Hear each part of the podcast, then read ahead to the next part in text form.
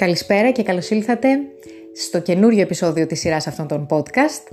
Ε, ναι, πολύ πολύ σύντομα σε σχέση με το προηγούμενο που δημοσιεύθηκε μόλις χθες, αλλά έτσι είναι οι εμπνεύσεις. Όταν έρχονται πρέπει να τις εκμεταλλευόμαστε ανα πάσα στιγμή και θα ανοίξω μια πολύ μικρή παρένθεση πριν σας πω το θέμα του σημερινού επεισοδίου ε, για να σας έτσι κάνω μια, να αναφέρω μια μικρή ιστοριούλα σε σχέση με το θέμα έμπνευση ε, πριν 10-15 χρόνια περίπου, μπορεί και λίγο παραπάνω, είχα παρακολουθήσει ένα σεμινάριο που απευθυνόταν ε, τότε σε καθηγητές και ήταν μια Ισπανίδα εισηγήτρια, ακόμα τη θυμάμαι, ε, η οποία λοιπόν ε, μας έκανε την παρουσίασή της και μας είχε πει στο ξεκίνημα της παρουσίασής της σε ό,τι αφορά το θέμα έμπνευση, λέει, είτε είναι η έμπνευση του να ετοιμάσεις ένα μάθημα, να φτιάξεις μια άσκηση, να μαγειρέψεις το αυριανό σου φαγητό, να κάνεις ένα project, τέλος πάντων, μια παρουσίαση για τη δουλειά σου, ό,τι, ό,τι είναι αφορά αυτό που λέμε έμπνευση, στο context της ζωής του καθενός, να ξέρετε λέει ότι δεν έρχεται όταν το θέλετε και όποτε το θέλετε.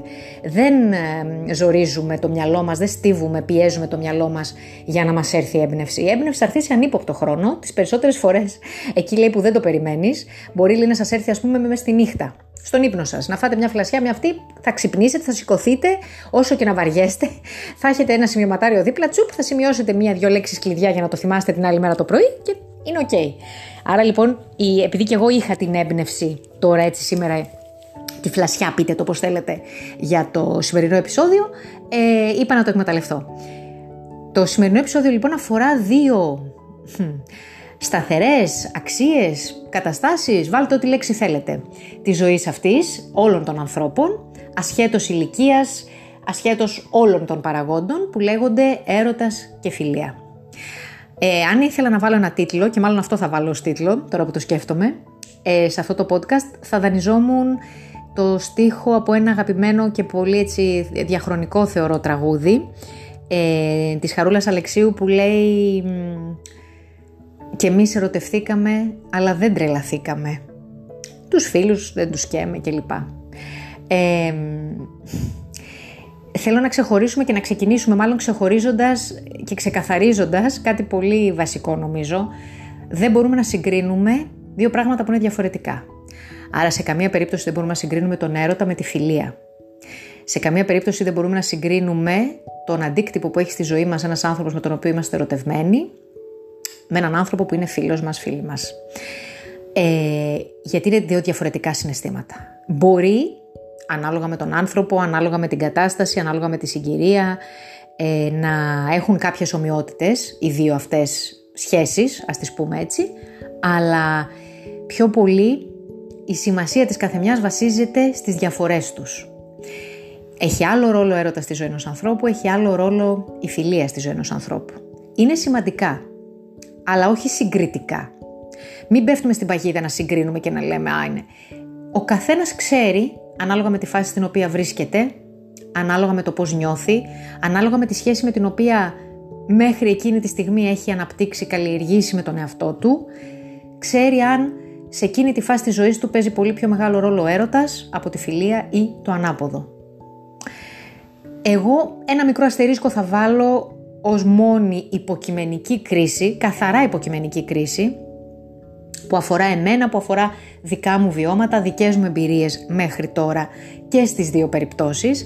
Ο ένας αστερίσκος λοιπόν που σας ξαναλέω ότι είναι δική μου κρίση υποκειμενική, είναι ότι η διαφορά για μένα η πολύ βασική είναι ότι η φιλία είναι πολύ πολύ σταθερή σχέση, είναι μια σταθερά αν θέλουμε να μιλήσουμε με τέτοιους όρους, ε, είναι εκεί. Η φιλία έτσι όταν είναι πραγματική φιλία.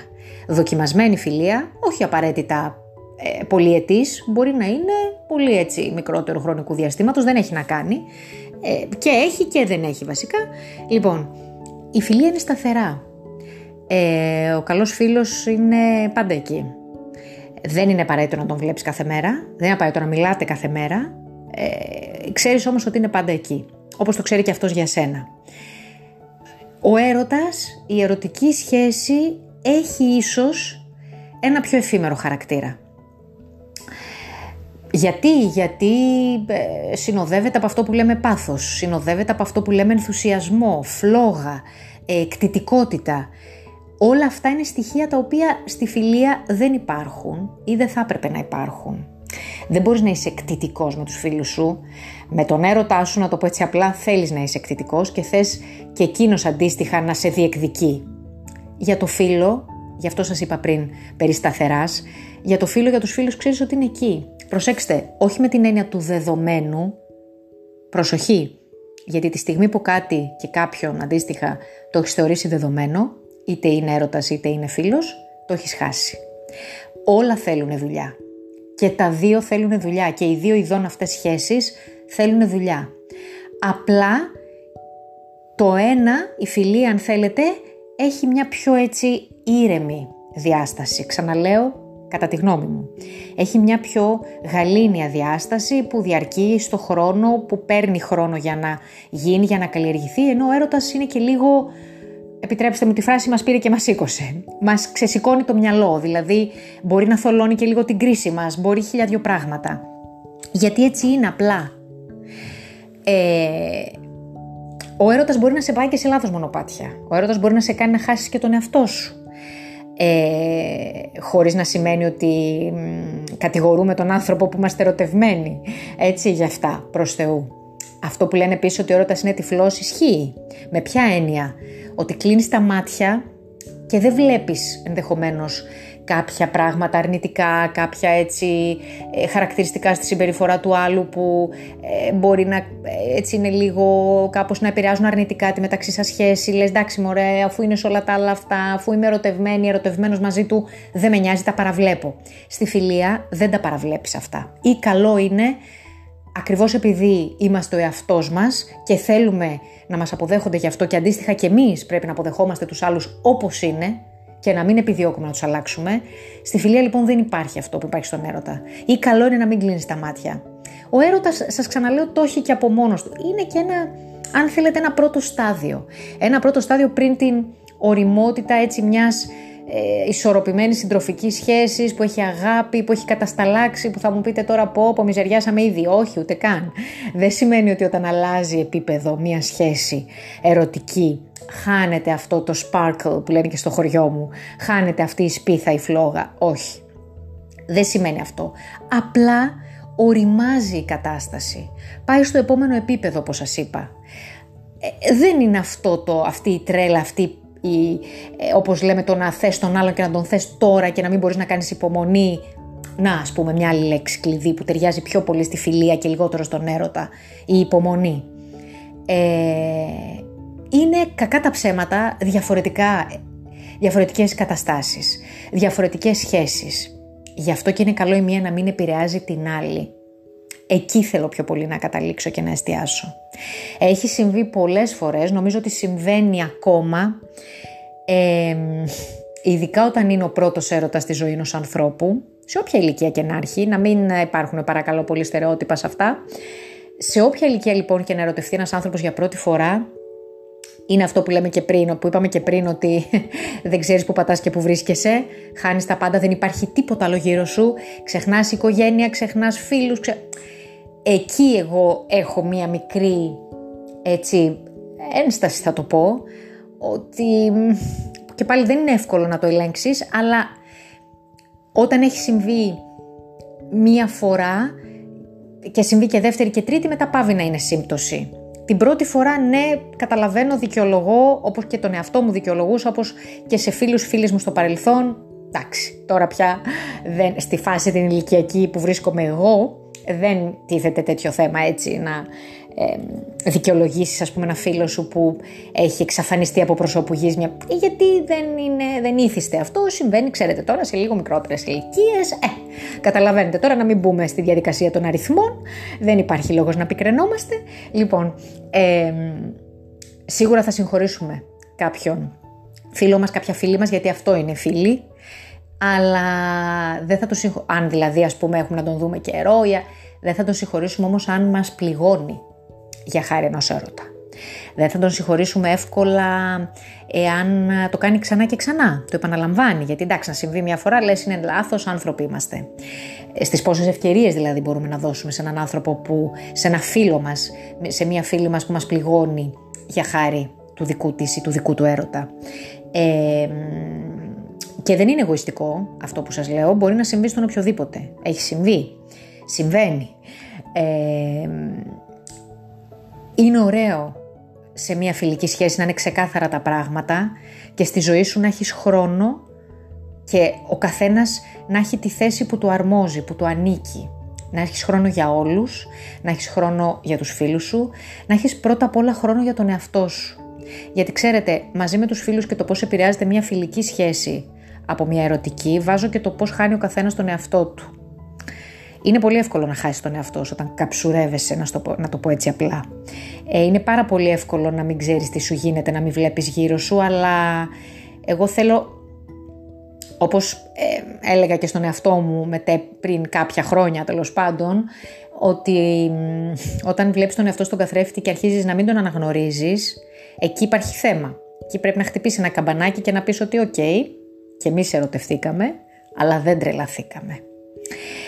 Ε, ξαναλέω ότι δεν μπορείς να βάλεις έναν χρονοδιακόπτη, έναν ρυθμιστή της έντασης ας πούμε του συναισθήματος στην καρδιά σου και στο μυαλό σου στο πόσο χώρο θα πιάνει ένας άνθρωπος ε, και στο τι θα νιώθεις για αυτόν και με ποια ένταση αρκεί, ξαναλέω, να συνειδητοποιείς ότι δεν κάνεις κακό, δεν χάνεις τον εαυτό σου και δεν χάνεις και τις σταθερές σου σε αυτή τη ζωή που είναι η φίλη και η οικογένεια που θα είναι εκεί όταν ο έρωτας τελειώσει.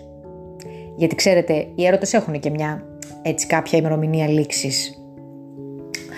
Ή τέλος πάντων σε σχέση με τους φίλους και με την οικογένεια υπάρχει η διάσταση, ο παράγοντας που λέγεται λήξη και που μετά μπορεί να έρθει άλλος κλπ. κλπ, κλπ.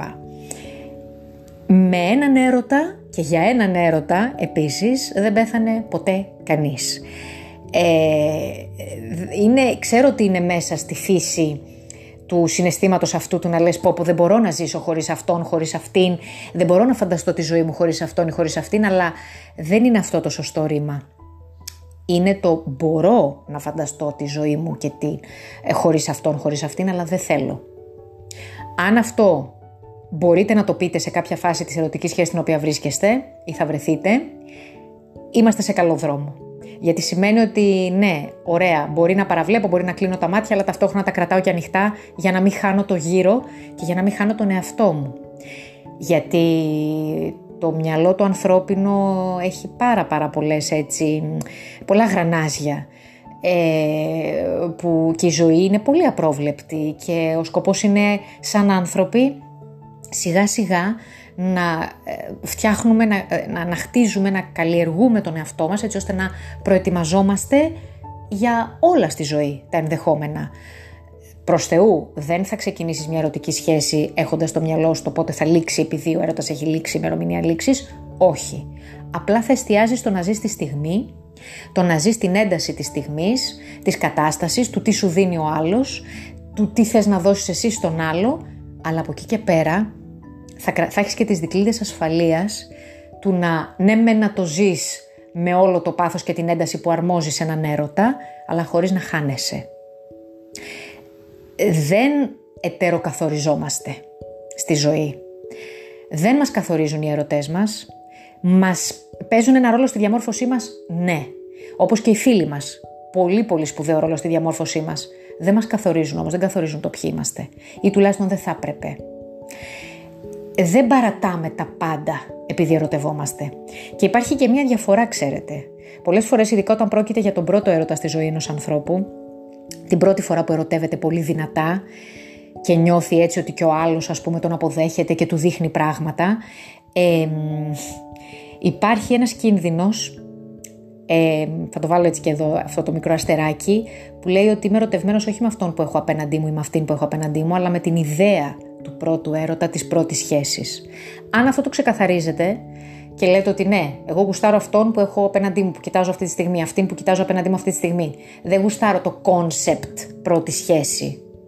Αν αυτό λοιπόν το ξεκαθαρίζετε, σιγά σιγά, όχι με το καλημέρα, προφανώς, σιγά σιγά όμως, με το χρόνο ε, και είστε σίγουροι και σίγουρες για το πού βαδίζετε και ποιον έχετε απέναντί σας και τι δίνετε και τι παίρνετε αντίστοιχα, τότε ναι, τότε ναι αλλά σας το λέω εγώ κοιτάζοντας πίσω ε, στους δικούς μου έρωτες ε, και τον τωρινό μου έρωτα και κοιτάζοντας πίσω, παύλα σύντροφο, ε, και κοιτάζοντας πίσω τις δικές μου φιλίες που κάποιες έληξαν άδοξα, είτε από δικό μου λάθος, είτε από αμοιβαίο λάθος με τους τότε φίλους, είτε από λάθος ε, άλλων ανθρώπων, τέλος πάντων, με όσα έχω κατασταλάξει αυτή τη στιγμή και έχω στη ζωή μου και στον κύκλο μου και τον, τον φιλικό γύρω μου, αυτά μπορώ να μοιραστώ και να σας πω.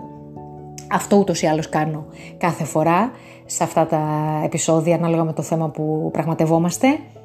Εκεί λοιπόν θα καταλήξω για να κάνω και τον κύκλο και να πω ότι ναι, και εμείς ερωτευτήκαμε, αλλά δεν τρελαθήκαμε. Είναι ωραία η τρέλα του έρωτα. Να τη ζείτε, ειδικά τώρα που είναι και καλοκαιράκι και λοιπά. Ζήστε τη. Στο full. Αλλά προσοχή αν κάποιος δίπλα σας, είτε λέγεται οικογένεια είτε λέγεται φίλος, σας πει κάποια στιγμή και σας παρακαλώ να τον ακούσετε αν σας το πει, ότι ξέρεις κάτι, δεν σαν, έχω αρχίσει να μην σε αναγνωρίζω. Εκεί κάτι δεν πάει καλά. Σας φιλώ, να προσέχετε, να περνάτε υπέροχα και θα τα ξαναπούμε στο επόμενο επεισόδιο. Δεν ξέρω αν θα είναι αύριο με τη φορά που έχω πάρει, αλλά υπόσχομαι ότι θα είναι σύντομα. Σας φιλώ πολύ.